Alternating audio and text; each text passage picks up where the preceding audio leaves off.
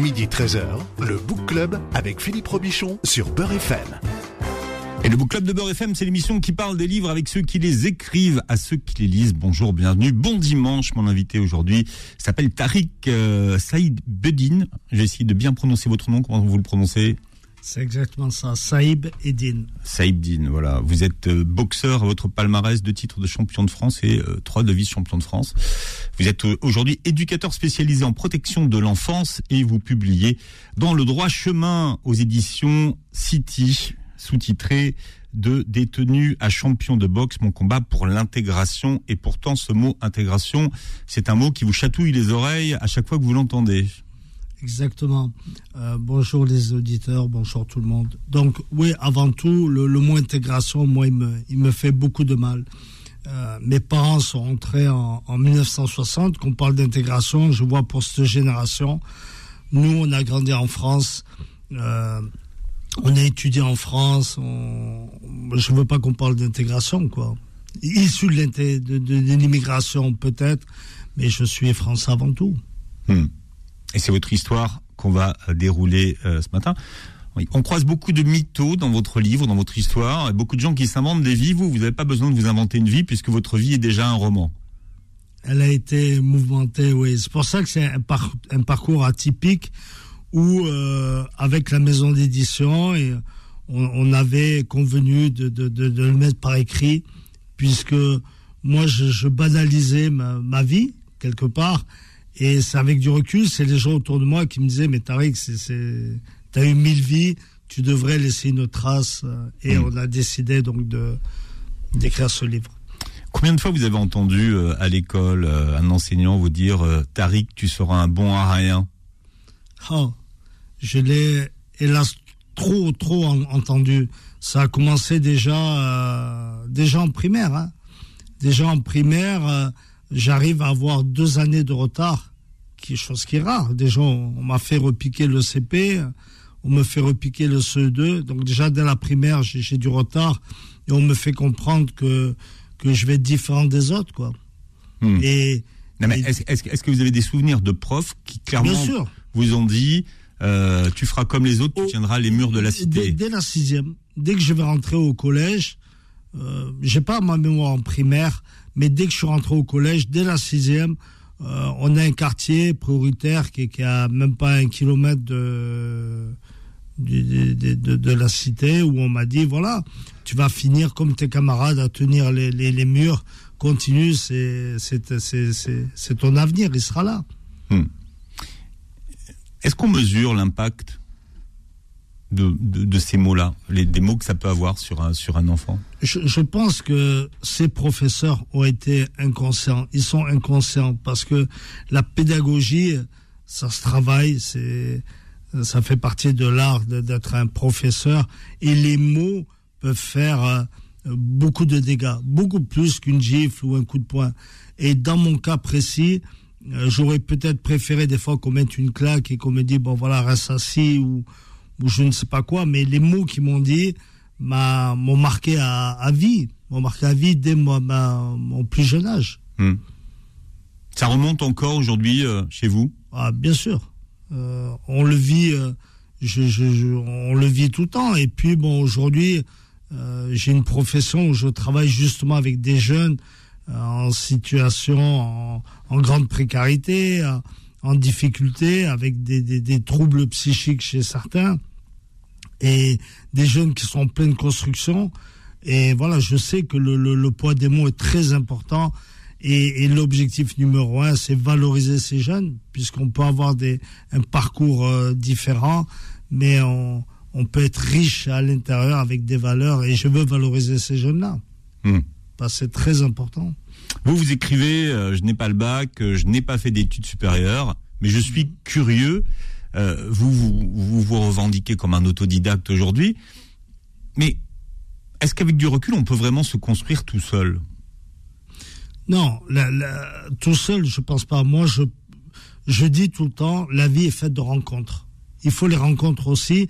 C'est hyper important. Je veux dire de connaître les bonnes personnes et et avoir des modèles. C'est important d'avoir des modèles.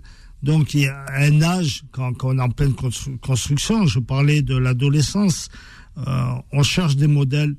Et c'est là que c'est important de croiser les bonnes personnes qui vous dirigent vers des parcours peut-être qu'on ne connaît pas, un monde qu'on ne connaît pas, et, se forger une identité, euh, c'est hmm. très important.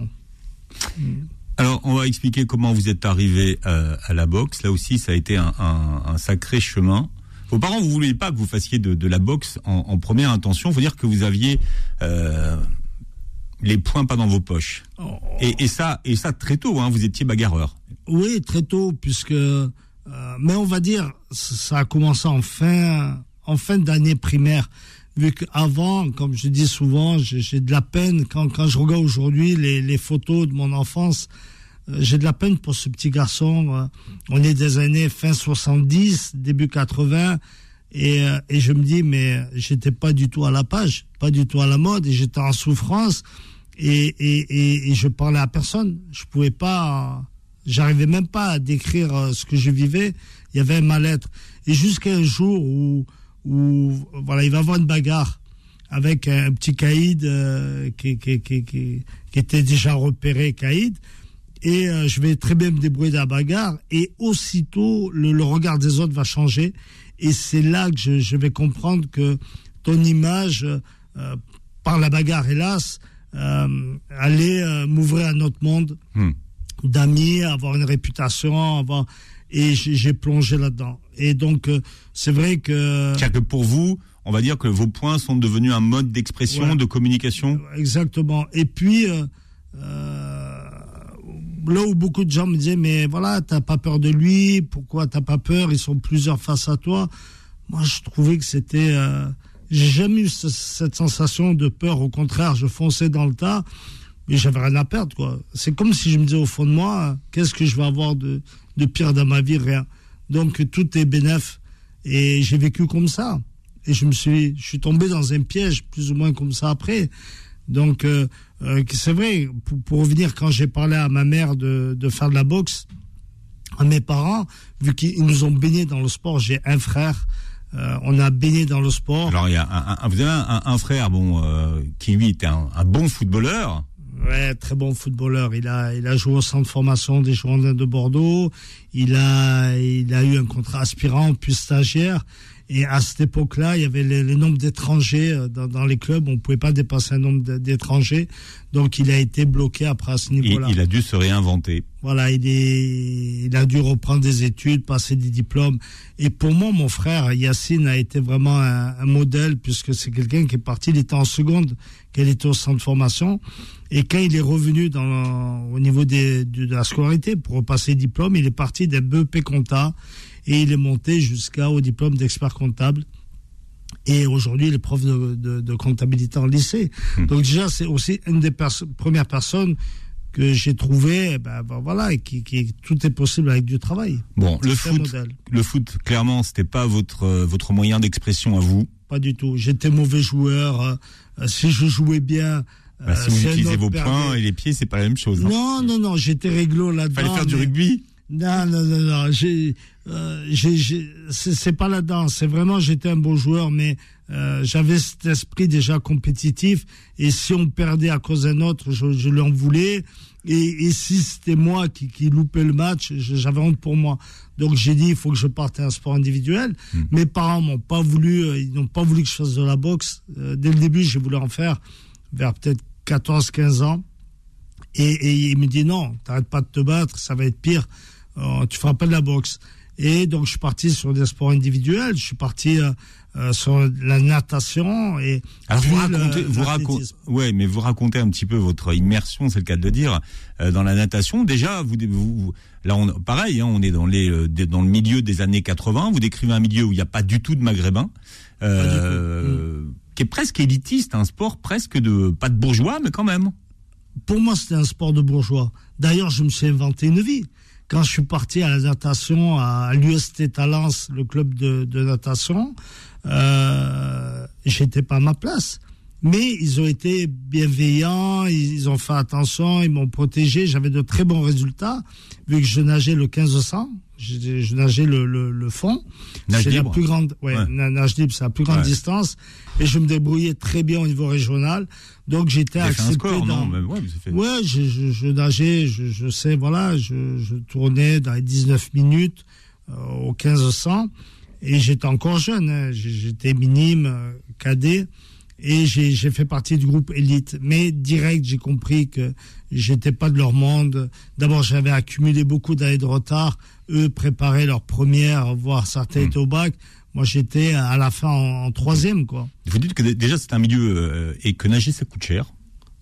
C'est contrairement à ce qu'on pense. Euh, c'est- très cher. C'est une activité bien qui sûr. coûte de l'argent. Ouais. Et, et- et au-delà de ça, mais quand je dis qu'ils ont été, ils faisaient attention à moi. Euh, non seulement l'année coûtait cher. D'ailleurs, il y a eu des années où mes parents ne, ne pouvaient plus payer. Ils m'avaient demandé, écoute, ça coûte trop cher, ça augmente chaque année. Et puis, il y avait des, des formations pour le groupe élite où on partait se préparer dans les Pyrénées pour travailler l'endurance, tout Mm. ça. On partait à Anglette, je me rappelle souvent, ou dans, dans les montagnes, dans les Pyrénées. Et euh, j'avais pas l'argent pour faire euh, les, les stages. Et euh, le club a été très reconnaissant et, il, tenait à ce que je fasse partie du groupe et ils m'ont amené quand même à ils participaient eux euh, pour que je vienne quand même là avec eux quoi Hmm. que je fasse partie du groupe donc j'ai passé de très belles années Confronté aussi quand même. euh, alors c'est la première fois au racisme exactement de la part de la part d'un d'un entraîneur. La scène est violente hein, d'ailleurs. très violente pour moi à l'époque, puisque, euh, comme je vous dis, pour moi, je je, m'identifiais pas maghrébin. Pour moi, j'étais un Français, je vivais avec tout le monde, j'étais, j'étais pas là-dedans, quoi. Et j'étais comme dans une famille, hein, protégé, j'aimais ces gens-là, j'avais de bons résultats, je combattais le week-end, quoi, je, je nageais, c'était pour les couleurs du club, j'étais fier. Six, six jours six jours par semaine. Hein, vous expliquez. Ouais, ouais, jusqu'au samedi matin. Ouais. Jusqu'au samedi matin. Donc, euh, euh, il y avait déjà des, des, des preuves de, de ce type d'activité. Mes profs, déjà à l'époque, me disaient, mais Kotari, comment tu fais? Tu fais deux heures euh, tous les jours. Nous, on va une demi-heure à la piscine, on sort, on va au lit. Comment tu fais? Puis, puis pour, pour moi, c'était logique. C'était non, ben, c'est un entraînement. Ça va, j'ai l'habitude, quoi. Et là, un jour, vous avez un point de côté. Un jour, je suis en sur la ligne, en, en plein milieu du bassin, j'ai un point de côté, je j'arrive pas à récupérer, je m'arrête euh, sur la ligne, et là, ça rend fou de rage le- l'entraîneur, et puis il va m'insulter, il va crier, et j'entends ça l'arabe. Et là, je, je, je comprends pas, je suis sur la ligne, j'ai mal. Vous êtes toujours dans le bassin. Et Sur le voilà. bassin, dans Ouais, l'eau. ouais. Je suis à l'agonie, euh, il me dit ça, et euh, je vais sortir, je vais prendre mes affaires, euh, et je m'en vais. Je, suis- je suis très jeune à l'époque. Et vous êtes jamais revenu, c'est ça qu'il faut expliquer. Plus jamais. Plus jamais vous avez Plus remis jamais. les pieds dans le, dans Plus jamais, plus jamais, plus jamais. Et je suis parti. Je suis parti et, j'ai été trahi, j'ai été blessé, j'ai euh, et j'ai quitté la natation comme ça. Mes parents n'ont jamais su que ce qui s'est passé.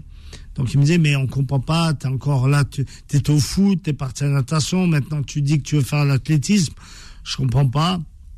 Et je l'aurais caché, je l'aurais jamais dit. Hmm. Vous êtes allé voir euh, le nouveau Top Gun? Non, j'ai vu, j'y repense encore, puisque même, c'est fou, c'est vrai, Top Gun, euh, ça me rappelle euh, un jour, ben, tous mes camarades me disent, on va voir Top Gun, ils sortent au cinéma, et, euh, et moi, j'avais même pas l'argent pour aller voir Top Gun. Et euh, ma mère, quand même, m'a dit, euh, bon, écoute, tiens, je te donne de l'argent, va là-bas. Elle, elle a pas voulu me faire la peine. Je me suis retrouvé avec eux, mais j'avais de la peine pour moi, parce que je me dis, mais je les voyais, eux, avec leur look. Allez à toutes les semaines, toutes les semaines au cinéma en fait. Non. Non, eux, non mais eux, c'était mais- mais normal. moi, moi, à cette époque, je vous le dis, j'ai été deux fois dans ma vie au cinéma. J'ai été voir. Alors attention, en France, avec mes camarades, j'ai vu deux films. J'ai vu Rocky 4, j'avais 16 ans. J'étais avec mon frère voir Rocky 4 et j'ai vu Top Gun. Après, j'y allais avec mon père quand on partait au Maroc. Euh, on allait se promener, lui était un cinéphile et il me montrait, il adorait les films de, de Bruce Lee par son âme. Donc euh, il m'a mené euh, visiter ces salles où lui-même a passé son adolescence là-bas. quoi. Ouais. Et là, vous allez voir donc Top Gun Et on va voir Top Gun. avec les Ray-Ban. Ah là, le, le blouson aviateur, le truc, mais, mais j'ai pas du tout le look. Et, et, et, je garde ça au fond de moi, mais, mais voilà. Ah, vous, avez, vous avez la même condition physique que Tom Cruise. Oh, bah alors, euh, vite fait. vite fait. Bon, Tariq euh, Saïbidine est notre invité euh, aujourd'hui en direct pour le Book Club. Et on parle de votre livre qui vient de sortir, s'appelle Dans le droit chemin, sous-titré de détenu à champion de, de boxe. C'est votre vie hein, qu'on découle ce matin. Mon combat pour l'intégration aux éditions City. Le Book Club revient dans un instant. Midi 13h, le Book Club avec Philippe Robichon sur Beurre FM. Voilà, et notre invité aujourd'hui, c'est euh, Tariq Saïbedine, qui est euh, boxeur et qui vient publier et raconter son histoire aujourd'hui, qu'on retrouve dans un roman, ça s'appelle Dans le droit chemin, chez euh, City. Voilà, vous le, vous le montrez. Vous êtes sans concession avec vous-même et sans concession sur les milieux que vous avez... on va dire fréquentés. On va parler du milieu de la, de la, du sport. Et vous dites que par exemple dans le sport, vous avez été euh, beaucoup déçu par tous vos entraîneurs, sauf un qui s'appelait euh, Bernard Benabdallah. C'est le seul qui ne vous a pas trahi. En quoi est-ce que vos autres euh, entraîneurs vous ont-ils trahi? Je parle de trahison parce que bon, souvent il y a c'est l'argent qui, est rentré au, milieu où on s'aperçoit après avec du temps qu'on ne touche pas les, bourses qu'on devait toucher il y a plus d'argent qui circule et quelque part, quelque part, on fait de l'argent sur, notre dos. Et c'est souvent le manager, l'organisateur qui va faire plus d'argent que le boxeur en lui-même. Et ça m'a dérangé, vu que euh, j'ai connu, euh, je suis passé professionnel en 2000. Euh, C'est-à-dire que vous êtes passé professionnel très tard par rapport À, votre entrée dans la, dans la boxe. Hein. Vous rentrez dans la boxe en 90 et vous ne devenez professionnel que 10, ans après. Mais il faut dire aussi qu'il y avait un problème de nationalité. Ne, pas vraiment. Pas, que ça. Non, parce que professionnel, l'avantage, c'est que vous êtes français ou étranger. Il y a des tournois internationaux en professionnel simplement, où français et étrangers vivant sur le sol français peuvent euh, combattre. Et c'est là où, justement je voulais voir mon niveau national. Et une fois professionnel, je pouvais avoir mon niveau national en France. Donc, dès 2000, je passe euh, professionnel et je vais m'engager dans le championnat de France, le Critérium Espoir. C'est un championnat de France néo-professionnel. Et euh, je vais arriver jusqu'à la finale et, et, gagner cette finale. Donc là, j'ai 30 ans et pour moi, voilà, je, je, je suis très fier et je me dis, bon voilà, je, je fais fermer les bouches à beaucoup de personnes pour leur prouver que, un, je suis venu tard à la boxe, deux, j'ai eu quatre ans d'arrêt en plus, et je reviens et je, je, je gagne ce championnat de France espoir. Donc euh, là, je sais que j'ai les capacités d'aller de, d'aller un peu plus loin et je veux mettre tous les moyens. Je vais m'entraîner, je veux rattraper le temps perdu. Euh, je sais que j'ai le physique avec moi. Il faut travailler la technique et je vais bosser, je vais bosser quotidiennement et je vais m'engager dans le Tour de France qui est niveau encore au-dessus, qui est en 6 rounds. Le critérium, c'est en 4 rounds. Je vais partir sur le tournoi international de France que je vais remporter aussi. Je vais arriver en finale et je vais, je vais le gagner.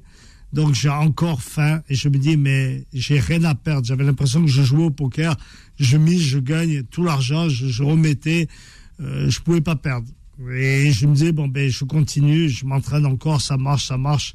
Hmm. Et euh, je suis passé encore le groupe au-dessus, qui est la Coupe de France, la finale de la Coupe internationale de France.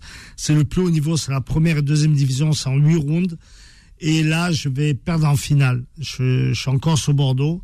Et là, je vais avoir un accro avec un de mes entraîneurs, justement, sur une somme d'argent, comme on aurait pris, où on va se fâcher. Et puis, comme j'ai le malheur de demander mon argent, on va m'arrêter mon contrat hmm. de travail. que vous l'avez appris après, enfin, euh, je l'ai appris bien, bien, plus tard. Bien plus tard, ouais. Hmm. Et donc, je décide de partir euh, sur Paris avec euh, vraiment euh, deux bandes, une chaussette, voilà, vraiment rien. Vous, vous, vous, partez, vous dites comme les pieds noirs, en fait. Exactement, comme les pieds noirs. J'avais l'impression qu'on m'a chassé, il fallait en urgence. Surtout que ma femme venait de demander le divorce, ma première épouse. Je viens de perdre mon job. Euh, j'ai une amie à moi qui part sur Paris s'installer et je lui dis écoute, je vais avec toi. J'ai fait une valise en deux secondes et je monte à Paris. Et là, je, je, je, je, tente le tout pour le tout. Je me dis bon, la, la, plus belle salle, elle est à Paris. Elle est auprès des frères Cariès où les meilleurs boxeurs sont là-bas. Je lui dis écoute, j'y vais, je rien à perdre. Et vous, vous, êtes allé taper à la porte. J'ai tapé à la porte, je suis arrivé, je me suis présenté à Bernard Ben Abdallah, et qui, qui a été franco. C'est pour ça que j'ai aimé aussi cette personne.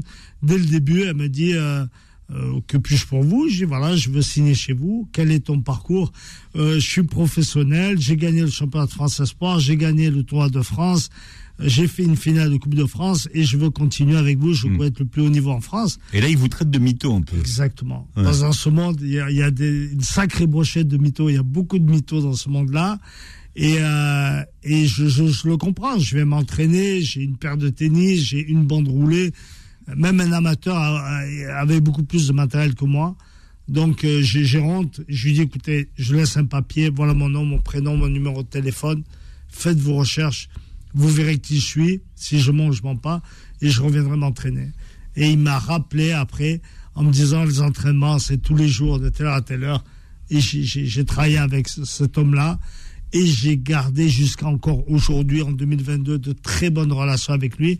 Et c'est vraiment quelqu'un qui m'a marqué parce qu'on a eu un parcours exceptionnel en France où j'ai refait une finale de Coupe de France avec lui et j'ai été classé numéro un en 2005 français des superplumes. Mmh. Donc j'avais 34 ans. 2005, c'est ma plus belle année. C'est ma plus belle année. Je suis sur, sur le toit euh, de, de, de la boxe professionnelle en France. Jamais j'aurais imaginé ça et j'ai fait ce parcours avec lui. Et cet homme, monsieur, encore, on a arrêté la boxe et on est tout ensemble. Euh, je suis éducateur depuis des années, j'ai tout le temps travaillé avec lui. Il m'a dit, écoute, amène tes jeunes. Euh, la boxe est un outil, je vois qu'elle a marché pour toi. Si je peux t'aider, je t'aide. Et on a travaillé encore ensemble jusqu'à aujourd'hui. Hmm.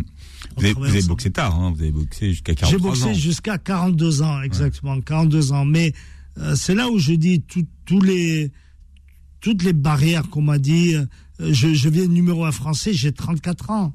Je vous dis que j'ai rien à perdre, j'avais rien à perdre. Quand je montais sur le ring, en face, ils étaient plus jeunes que moi, ils avaient 25, 28, les, plus vieux peut-être 30 ans. Euh, et moi, à la salle, je perdais pas mon temps.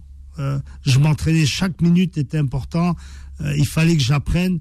Et je me fâchais avec certains boxeurs pour dire, écoute, si tu es en train de parler au niveau du sac, tu sors, tu me laisses, moi j'ai pas de temps à, à perdre. Et je me suis entraîné comme un, fou. Je, m'entraînais six jours par semaine quand j'étais à Paris en 2004-2005. Je boxais au Boxing Club La Plaine. Et c'est là où j'ai connu mon meilleur niveau. Simplement, après, je, vais demander à, continuer. J'étais prêt à descendre de poids encore. Il y avait une autre chose qui était impressionnante, c'est que euh, avec de l'âge, les personnes prennent du poids. Et moi, avec de l'âge, je perdais du poids, je descendais de catégorie pour me donner le maximum de chances pour arriver à un niveau mondial.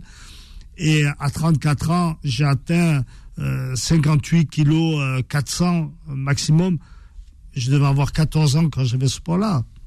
Et moi, bon voilà, euh, d'habitude, je suis quelqu'un qui était à 66, 68 kilos. Et j'arrivais à me priver pour arriver à ce, à ce poids-là le jour des matchs. Vous dites que la, puissance de frappe en boxe, c'est comme au football, tu l'as ou tu l'as pas. Exactement. Il y a la technique, bien sûr, c'est une évidence, mais il y a aussi un côté surnaturel, comme un, don euh, du ciel. Exactement. Moi, je, suis croyant. Et euh, vite fait, je me suis dit, voilà, si Dieu m'a donné ces capacités-là, il faut les exploiter positivement. Donc, euh, vous dites qu'il y a beaucoup de spiritualité sur le ring, enfin, dans, chez vous.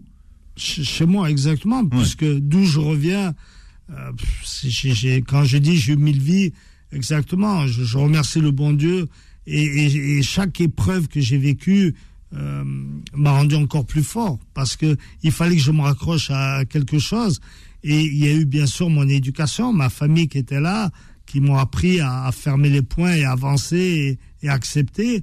Et puis il y avait ce côté euh, spirituel où où on dit ben voilà dans, dans ces malheurs Dieu Dieu t'éprouve et à toi de, de, de, de garder la foi et demander pardon et demander la force auprès du bon Dieu. Donc évidemment, je ne vous parle pas quand j'étais, combien de personnes me disent, mais Tariq, comment tu fais? Après 2006, je suis parti à l'international, j'ai connu, j'ai boxé les meilleurs mondiaux. On me disait, mais Tariq, comment tu fais? Euh, Comment t'as pas peur devant 10 000 ou 15 000 personnes? Euh, La télé est braquée sur toi, tu es en live. Et moi, j'étais excité c'était c'était quelque chose de fou. Au contraire, j'étais en transe, j'étais je vivais un rêve les yeux ouverts. C'est ce que vous expliquez, c'est qu'avant chaque match, vous étiez en transe. J'étais en transe. Euh, alors aujourd'hui, beaucoup, on, on essaye de, de, beaucoup faire travailler les sportifs dans leur euh, dans leur tête. Hmm. Euh, Est-ce que vous savez ce qui fait la différence entre celui qui va gagner et celui qui va perdre sur un sur un sur un ring? Qu'est-ce que c'est? Ça, ça, peut être la volonté, ça peut être la hargne, le fait de de, de, malgré les coups, surtout dans ce sport qui est la boxe, où on va prendre des coups, on demande de se dépasser physiquement, mais il y a les coups que vous devez prendre ensemble. En, en plus, donc, euh, il n'y a pas de place au doute. Il faut, quand on monte sur un ring, on est déterminé. Et moi, j'étais dans, dans cet état d'esprit-là où j'avais une revanche à prendre parce que j'avais fait souffrir mes, mes parents, mon père et ma mère. J'ai perdu mon père en 2001. Donc, chaque fois avant de monter sur le ring, je pense à lui. Et, et quand votre père, il est venu vous voir une seule fois. Une seule fois, juste avant de mourir. Exactement. Pour le championnat de France Espoir, face à Afif Hamdani, qui était un très grand champion, où je vais le gagner. Et euh, mon père était présent. Et j'étais très fier. Et, euh, et euh, voilà, quand je montais... Vous avez appelé votre, votre mère avant de, de, de combattre. Hein. Exactement, parce que j'avais demandé à ce que mon père vienne. C'était une finale de championnat de France professionnel à Bordeaux. C'était très rare à l'époque, en 2000, 2001. Et, euh, et ma mère euh, me dit non, je crois que ton père veut pas venir. Et je me suis mis à pleurer. J'ai pleuré. Et, euh, je, lui ai dit à ma mère, mais je comprends pas, on dirait que je suis un orphelin, que j'ai pas de famille. N'importe qui serait fier. Vous avez été les premiers à me critiquer quand je faisais des bêtises. Quand maintenant je vous donne l'occasion d'être fier, vous venez pas. Et, et je suis parti. J'ai claqué la porte, je suis parti. Et ma mère, après, a parlé à mon père, il lui a dit, écoute, euh, euh, tu devrais y aller, ça, ça, lui tient à cœur. Et, et je comprends qu'un père, c'est dur pour lui de voir son fils se faire taper dessus, une foule crier. Euh, mon père était passionné de boxe, mais à la télé, il dit, mais Mohamed Ali, pas son fils. Son fils, c'est dur pour lui. Et, et j'ai réussi à gagner ce titre-là. Et mon père m'a suivi tout au long de ma carrière dans différents pays là où j'ai été j'étais en transe et, je demandais la protection de Dieu. Je demandais qu'il m'humilie pas le, jour du, match, qu'il me protège. Et vous savez, le long du ring, entre la scène, euh, quoi, le vestiaire et le ring, euh, je faisais le shahada. Je, je savais même pas comment j'allais finir. Il y en a me disaient, mais t'es malade de rencontrer ces mecs-là. Et c'est vrai, personnellement, je demandais juste à Dieu de, de, de, pardon et, et, qui me donne la force nécessaire, qui me qui me laisse pas impressionner face à ces gens-là et, et, au contraire j'avais une force euh, décuplée. Hmm. Vous expliquez très bien, hein. il y a des, des pages très belles hein, d'ailleurs sur, sur, sur, ces combats. Vous dites la boxe c'est pas la bagarre, c'est pas un combat contre un adversaire, mais une confrontation contre soi-même, puisque ton pire ennemi c'est toi finalement. Exactement, mais dans notre religion, dans l'islam, on a ce qu'on appelle le djihad nefs. Oui, c'est ça. C'est déjà le combat sur soi-même. Voilà, de... Et là, là, évidemment, j'avais, j'étais euh, face à, à, à, cette difficulté-là où j'ai vite compris que c'est pas l'adversaire le plus dur. Avant de rencontrer, vous savez, il y a les conférences de presse où il y a une espèce de pression. Vous avez une pression où la personne va essayer de vous enlever vos capacités physiques. Et souvent, mes élèves ou les jeunes, je leur dis que le moral, le psychologique a une grande part. Je vais vous donner un exemple tout simple. Je vais vous faire sauter un saut en longueur. Dix fois, vous allez sauter 5 mètres. Vous êtes capable de sauter 5 mètres. Je vais vous amener à un endroit où il va y avoir un fossé, le vide, il y a 10 mètres. Mais l'écart est de 3 mètres 50. Donc la logique, vous devez le sauter sans problème. Mais quand vous allez voir le vide, vous pouvez être tétanisé et vous pouvez même tomber dans puisque vous n'avez pas arrivé à vous dépasser. Et le psychologique, c'est exactement ça. C'est réussir à se dépasser. Donc quand je boxais, évidemment, j'avais peur. Si on n'a pas peur, on est inconscient. On, on se met en danger. Et, euh, mais j'arrivais à me transcender. Ça veut dire gérer cette, cette peur, booster l'adrénaline et, et être dans un état second. Vous, vous, vous, vous avez l'impression aujourd'hui euh, d'où vous êtes que euh, ça, ça, tape moins fort aujourd'hui en boxe? Vous avez l'impression que ça tape, non, ça tape moins fort qu'à votre époque? Non, c'est pas ça tape moins fort. Je vais être précis là-dessus. C'est que j'ai l'impression que les gens veulent moins souffrir et ils veulent des combats arrangés. Aujourd'hui, ce qui est triste, qu'on voit des gars là, ben voilà, c'est le gars il a un certain niveau et non non, il veut pas rencontrer quelqu'un de dur il veut rencontrer quelqu'un qui a vraiment un niveau beaucoup plus bas pour briller. Pour... Alors, ça peut se faire. On appelle ça des chèvres dans le domaine de la boxe. C'est un client qui est, qui, qui, qui est, mauvais pour briller. Mais euh, pour moi, dans, dans, mon parcours, je n'ai jamais rencontré de chèvre parce qu'il fallait que je rattrape le temps et j'ai pris mmh. tous les risques possibles pour montrer que j'étais dans les meilleurs français boxeurs professionnels. Et, euh, et au contraire, je me disais, mais si je prends une raclée face à une chèvre, j'ai honte, j'arrête, je rentre chez moi, j'arrête, quoi. Mais par contre, perdre devant un champion du monde, quelqu'un qui était classé au niveau mondial WBC ou IBF, tout est en mon honneur. Je savais que on me déclarait perdant. Je gagne, je pouvais qu'impressionner. Même rien que le fait de tenir et de me battre, euh, je, je, pouvais. Euh, tout ça était que positif pour moi. Tariq Saïbedine est notre invité aujourd'hui. Je rappelle que vous publiez euh, Tariq dans le droit chemin. C'est votre histoire chez euh, City. Une histoire qu'on continue euh, de feuilleter ce matin jusqu'à 13h. Le Book Club revient dans un instant.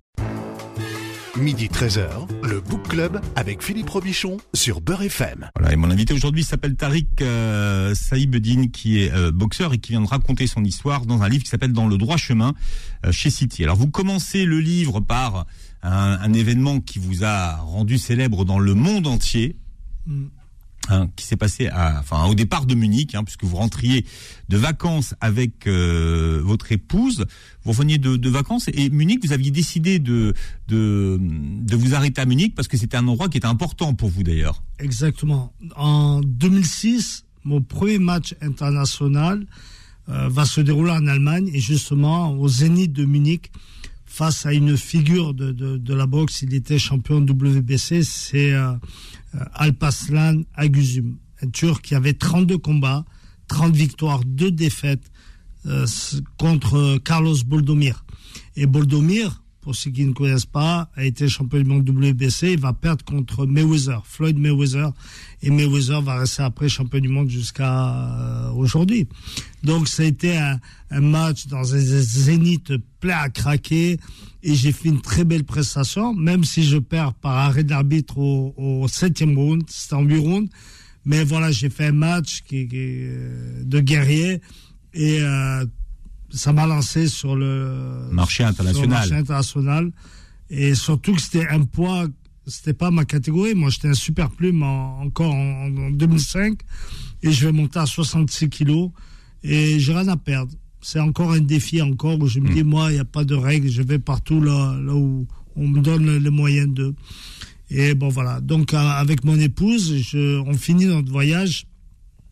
Parce qu'on a commencé par l'ex-Yougoslavie on a fait la Croatie et la Bosnie. Et je lui dis, écoute, on finit par euh, Munich. Je, on a visité Munich et sur le vol, euh, le retour, il va se passer quelque chose d'incroyable. Hmm. Euh, mais moi, sur le moment, c'est vrai que je comprends pas ce qui se passe. Je pense que euh, ça allait être un simple accrochage. Vous aviez anticipé les choses. Hein. Vous dites maintenant, aujourd'hui, je suis doté d'un scanner. Il y a, ouais, l'observation. J'ai appris à observer les gens, à scanner les gens. Et, souvent, je dis, mon gros nez n'a pas servi que de pare-choc dans la boxe. Il est là à sentir les gens. Et, et j'arrive, je sais pas, ça m'a suivi toute ma vie. Euh, il y a ce feeling-là qui est là, ce, ce, ce, ce, ressenti. Et ce mec, la situation telle qu'elle s'est déroulée, c'était anormal. Et je trouvais qu'il y avait quelque chose qui, qui, qui allait pas. Et, euh, mais je, je, j'attends, je m'attendais à un accrochage verbal. Et plus tard, je, je, comprends que ce mec veut détourner le vol Munich-Paris, quoi. Mmh. Et euh, vous étiez enfermé dans les toilettes pour pour écouter ce qui se passait en fait. Ouais, parce que quand j'ai vu l'accrochage dans, dans, un premier temps verbal, j'ai compris qu'ils allaient en venir au physique. Et le chef de bord décide de regagner euh, l'avant de, de l'avion euh, au niveau du cockpit euh, pour parler au commandant et ce mec le suit. Donc j'ai dit à ma femme, bon, il va avoir une bagarre, je me lève, j'y vais. Mais arrivé à leur niveau devant le cockpit, euh, ils se parlent pas, ils se regardent dans les yeux, donc j'allais pas arriver. Bon, c'est quoi votre problème? Euh, Et, j'aperçois que les toilettes sont ouvertes, ils sont ouvertes, et je vais m'engouffrer dedans. Et je vais écouter, je, laisse la porte entrouverte, et là, je comprends et je vois la personne qui dit euh, maintenant en français qui dit euh, c'est moi le patron, vous allez faire tout ce que je vous dis. Et, euh, et là, je comprends qu'il y a un problème. Je sors et, et je demande au, au, chef de bord s'il a besoin de, de, mes services que, que je suis là, quoi. En et anglais. Bon, la suite est dans, est dans le. Dans le voilà. Là, là ça, ça, on peut faire un film hein, sur, cette, ah, sur, sur, cette, fou. sur cet épisode-là. C'est fou. Mm. Vous évoquez dans votre dans votre livre vos ennuis avec euh, la justice. Ces ennuis commencent en même temps que vous commencez la la boxe, euh, à boxer. Alors la première fois dans une situation d'injustice quand même. Ouais. Oui, euh, évidemment. Mais euh, ça vous explique, dites-vous, les règles du jeu.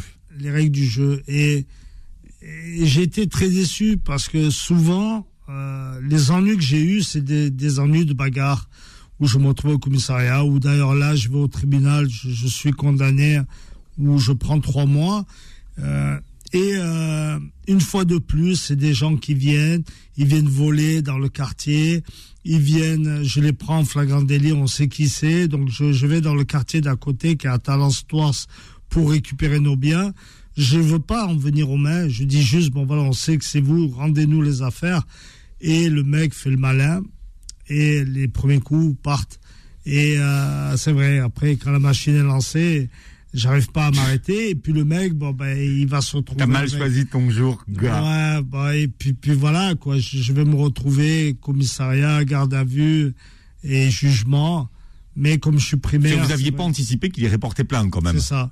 Et j'ai jamais compris. Mais ben dans oui. ma vie souvent j'ai remarqué que souvent les personnes te provoquent et, et, en pensant, je pense qu'ils ont le dessus, s'ils se disent, bon voilà, bon, moi je suis pas très grand, hein, je fais un 70, donc certains pensent avoir le, dessus sur toi, mais ils savent pas qu'en face, je suis une boule de nerfs, pas justement, c'est comme un complexe où je me dis, je sais déjà avant que la personne euh, est en train de, de de, de, de, de se sur, euh, surjouer, il pense que je suis un guignol, et, et, voilà. Et quand je suis énervé, en plus, je bégaye. Donc, euh, ça m'énerve. Ou je vais dire encore, je passe plus pour un idiot. Et les premiers coups partent, quoi. Et, et, et souvent, ça me porte tort, quoi. Et je mmh. me suis retrouvé comme ça, plusieurs situations où, où après, eh ben, la personne euh, vient porter plainte pour, pour les coups et blessures. Mmh. Mais euh, voilà, il va expliquer ça un jugement. Euh, J'ai compris que les D'abord, c'est pas la réaction à avoir. Et ce qui m'a fait mal, même sur, sur mon premier jugement, c'est la phrase du juge qui dit ici en France, on fait pas sa justice soi-même. Ça voulait dire bon voilà, t'es un immigré, on m'a renvoyé encore à ça et je comprenais même pas. Et, et puis moi, je fais que défendre, je me défends. Mmh. On vient me voler, c'est flag. Et la personne reconnaît qu'elle est venue voler en plus.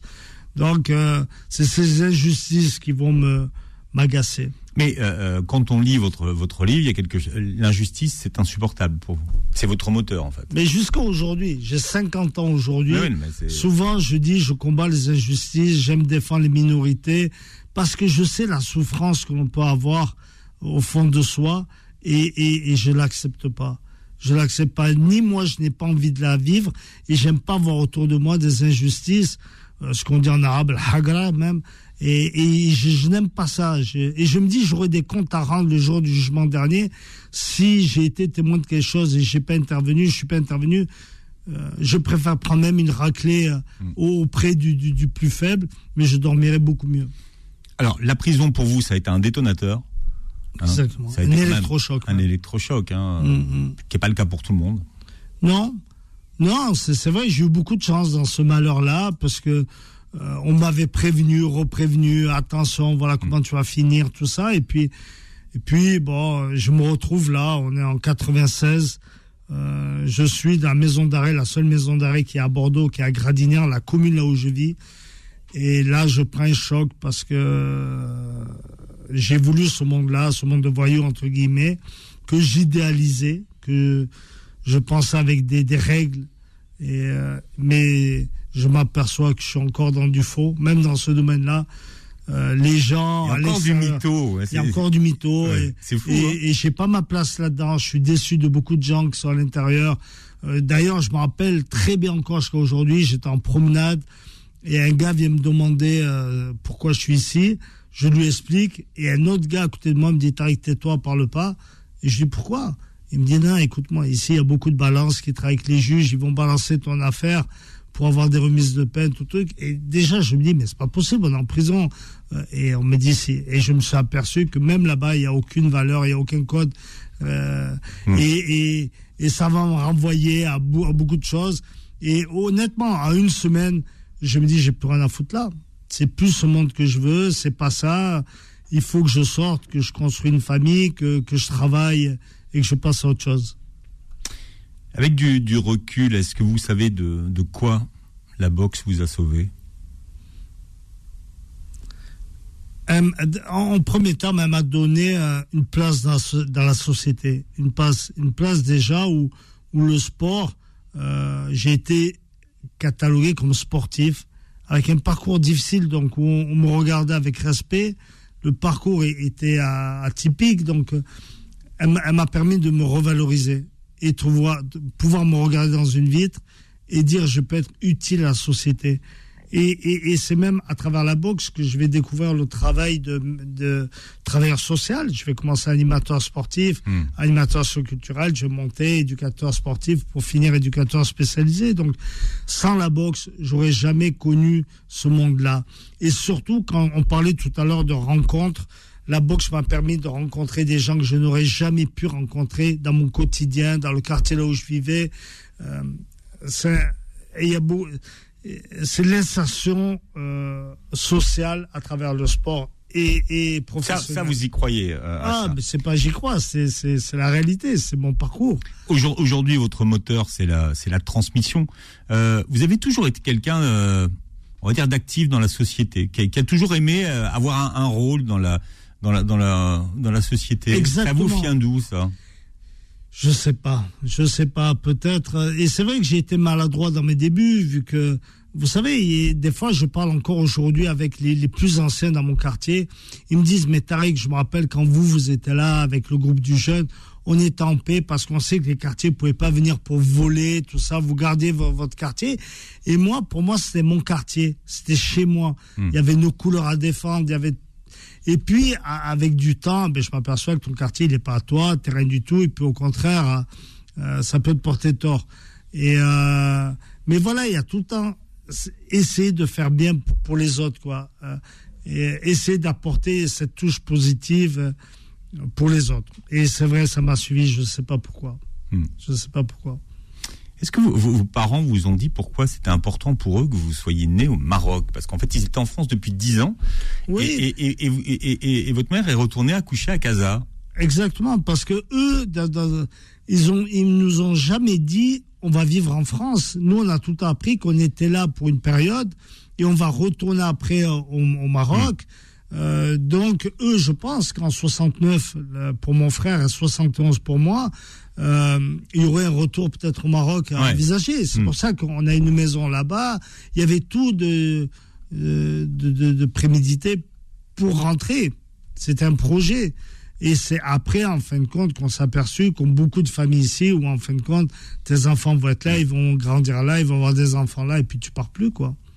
Vous avez rencontré des milliers de, boxeurs dans votre carrière Je dirais des centaines, je vais pas dire milliers. Dans votre livre, vous avez mis milliers. Des milliers, euh, mais, Tout augmente, c'est comme les impôts. C'est ça. On, est du Sud, vous savez, bon. Il y a la taxe, c'est la TVA.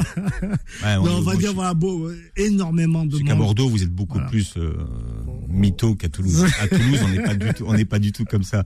Euh, quels, sont, quels sont les, les boxeurs qui vous ont impressionné?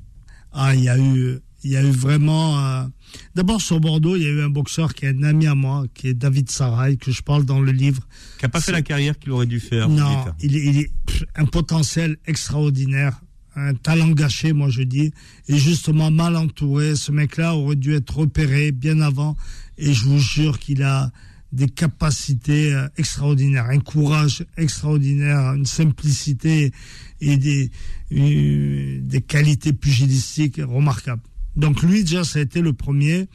Et puis après, au long de ma carrière, j'ai été me préparer en Amérique du Sud un mois avant de passer pro. Si je gagnais ce match, je passais pro. Et j'avais un sparring là-bas qui avait une puissance phénoménale au Chili. Et lui m'impressionnait, ce mec. Il m'avait impressionné. La gestuelle était simple. Il était simple à avoir boxé. Qu'on m'a dit, tu vas mettre les gars avec lui. Je me disais, ça va, tranquille. Il est un peu plus lourd que moi, mais il n'y a pas de problème. Mais dès le premier coup, j'ai compris qu'il a une électricité, une puissance impressionnant. Donc ce mec m'a choqué. Et après, sur mon parcours professionnel, euh, j'ai eu euh, euh, donc qui est sur un bras avant. J'ai vu une puissance de fou. J'ai eu peur. Les premiers rounds, j'ai dit, il va me tuer. J'ai fait une connerie de monter Walter qu'avec un bras gauche et une puissance impressionnante. puisque vous étiez blessé auparavant. Non, non, non, pas pour euh, Agusum. Agusum, j'étais très bien préparé. Vous aviez les veaux de bras mobiles J'avais tout, mais là, c'était un, niveau où j'ai dit, c'est impressionnant. Donc, ce mec-là m'a impressionné. Après, j'ai rencontré en Pologne aussi euh, Damien Jonak, invaincu en 50 combats. Euh, certains reconnaîtront, il, il, avait rencontré Mamadou Thiam, qui était champion d'Europe, qui a fait un champion du monde. Et euh, Damien Jonak l'a électrocuté à deux reprises au premier round. Moi, j'arrive à dépasser le cinquième round. Et pareil, qu'on parlait de, de coups bas dans la boxe, quand je rencontre Damien Jonak, mon coach me dit non, mais t'inquiète pas, ça frappe pas.